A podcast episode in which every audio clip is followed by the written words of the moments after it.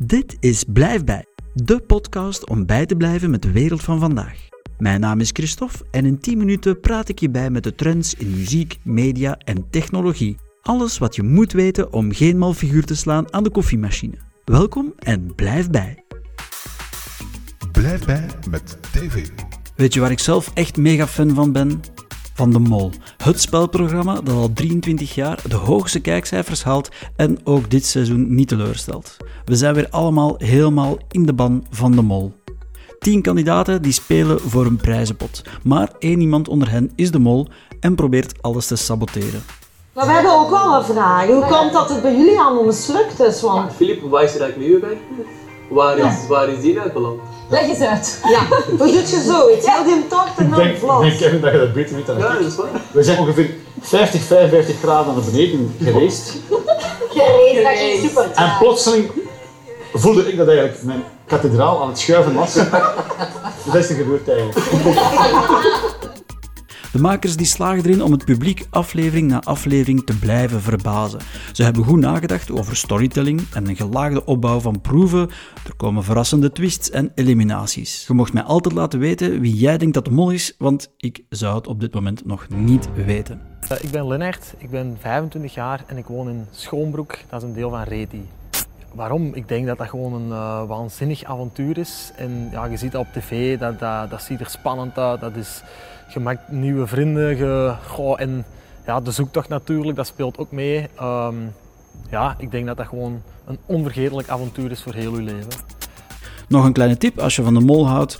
Ik ben ook fan van de Nederlandse podcast Trust Nobody. Zij bespreken elke week op zo'n grappige en deskundige manier de aflevering met analyses, hints en tips. En zo gaan ze samen op zoek naar de mol. Ik zet de link in de show notes.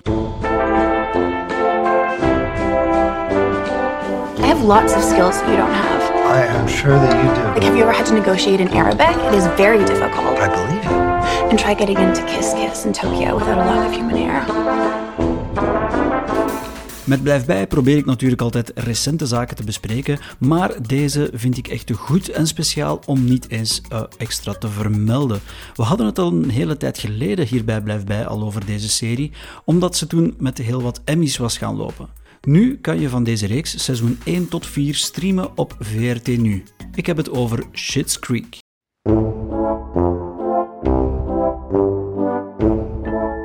So I think it's best if you got out of the car and walked home. walked home. That would take like 15 minutes, David. That's absolutely not happening. Deze comedy werd bedacht door vader en zoon Levi, die zelf ook meespelen in deze briljante serie met evenzeer briljante casts. Het uitgangspunt is even simpel als hilarisch. Een steenrijke familie verliest hun fortuin, behalve een dorpje dat ze ooit gekocht hadden. Ze kunnen niet anders dan er te gaan wonen en maken kennis met de landelijke bewoners van het dorpje. De karakters op papier lijken zo stereotyp als de zeediepes. Een would-be zakenman, een mislukte soapster en hun twee rotverwende rijke luiskinderen. En die staan tegenover de hillbilly plattelandsbewoners. Maar de serie is zo slim geschreven, met heel warme en menselijke karakters en ontwapenende humor. Een echte verademing en iets om echt van te genieten. Deze serie kruipt aflevering na aflevering wat dieper onder je huid om een plaatsje te veroveren in je hart. Blijf bij met technologie. De wereld van technologie die kent geen geheimen voor Robin Verhagen. Hoi Robin, waar gaan we het vandaag over hebben? Hoi Christophe, twee items op het programma NFT's en computerchips. Oké, NFT's, wat is dat? Dat is de afkorting van een non-fungible token. Het is een soort. Eh, dat zegt mij nog minder dan, eh, dan een FT.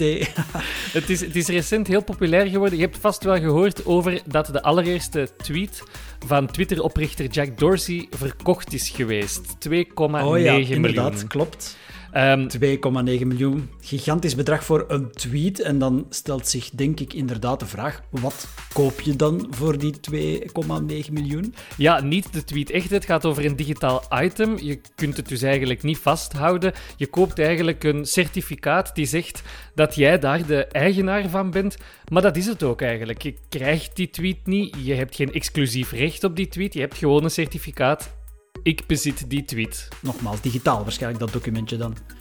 Ja, het zit op de blockchain en die term moet u misschien bekend Oh ja. voorkomen. Het hangt eh, in de buurt van de cryptocurrencies zoals ehm, eh, Bitcoin. Bitcoin, Eh, het ja. is dus eigenlijk op de blockchain kan dat, dat certificaat is uniek. Dat kan alleen daar bestaan en dat bevestigt dan dat dat niet nagemaakt kan worden. Heel technisch, op zich niet zo heel belangrijk hier. Om een menselijke vergelijking te maken, denk even terug aan de flippo's in de jaren 90 of Oké. ehm, of, spullen van beroemdheden die gesigneerd worden door hen of zo. Het is een soort verzamelwoede, die NFT's, hè, maar dan een digitale verzamelwoede.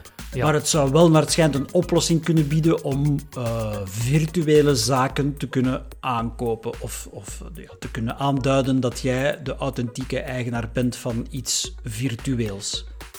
Ja, klopt. Hè. Ik denk dat dat echt nog wel een eigen leventje gaat leiden. Ik zag iemand op internet die schreef van kijk, toen dat de allereerste iPhone geïntroduceerd werd, wisten we ook niet dat dat zou leiden naar bedrijven als Uber of Instagram. Dus het is een Mhm. beetje hetzelfde met dit.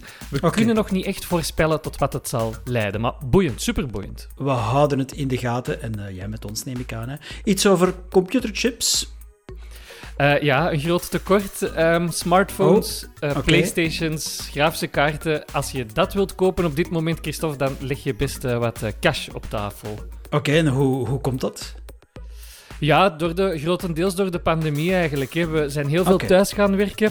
En ja, de chipfabrikanten kunnen niet volgen. Het is ook een, echt een handvol bedrijfjes dat het maar doet. Om een idee te geven, de twee grootste chip, chipfabrikanten zitten in Azië, in Taiwan en Zuid-Korea. Samsung en een iets minder bekende TSMC. Waarschijnlijk Mhm. nog nooit gehoord van dat bedrijf, vermoed Nee. ik. Maar heeft echt 40% of zo in handen van de wereldwijde chipproductie. En eh, ja, zij kunnen niet volgen. Het is ook niet gemakkelijk voor andere bedrijven om mee op die kaart te springen. Je hebt echt geavanceerde know-how nodig. En hier zitten we dan. Ehm, echt een mega groot tekort.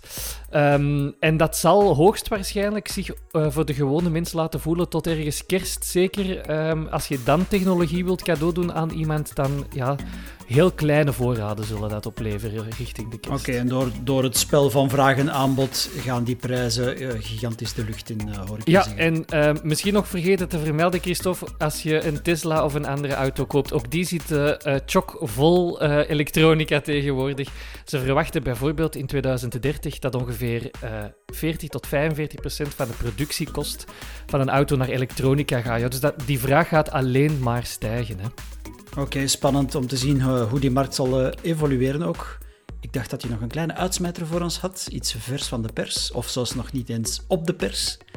Ja, heel, heel vers van de pers. Ehm, het is gisteravond bekend geworden dat er een half miljard eh, Facebook-credentials, dus wachtwoorden, ehm, mailadressen, telefoonnummers, gelekt zijn geweest eh, op het web. En ehm, ja. Facebook heeft zelfs nog niet gereageerd. Het zou ook over een 3 miljoental Belgische credentials gaan. Oh, dat ja, maar weer weet heel ik wat, nog niet. Ja, Ja. Dus iets voor de volgende podcast, denk ik.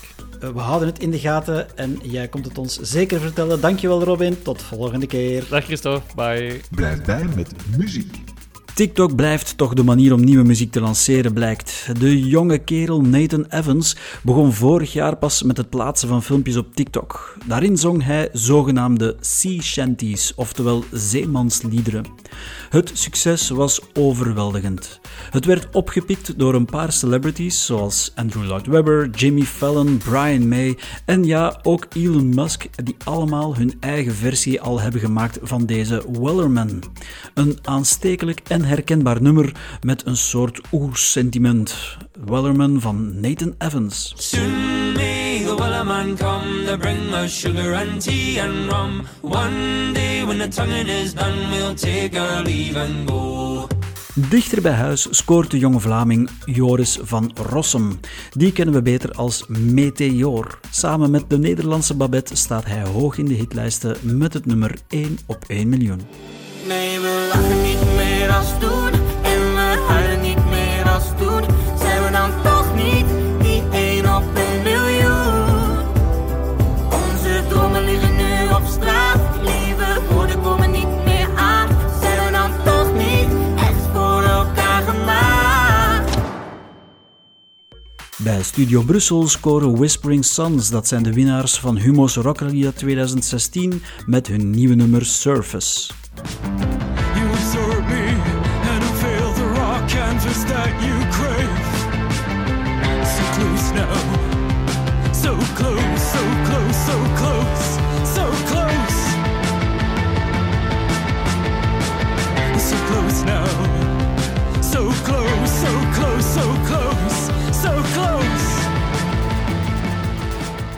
Tijdens de week van de Belgische muziek op Radio 1 brachten onlangs enkele artiesten een muzikale hommage aan hun belpopheld.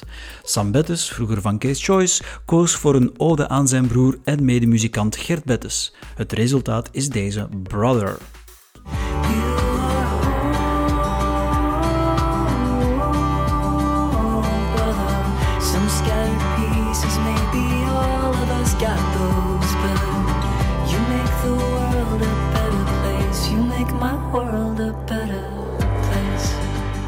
Ook de 90s blijven populair. De hit Push the Feeling On uit 92 inspireerde de Britse DJ en producer Wrighton om met succes deze Friday uit te brengen.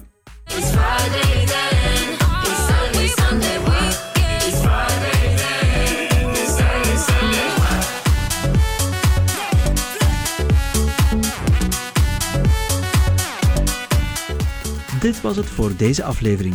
Meer informatie en links naar de inhoud kan je vinden op www.blijfbij.be of via de show notes. Volg ons ook op Facebook of Instagram. Dit was Blijf bij, de podcast om bij te blijven met de wereld van vandaag.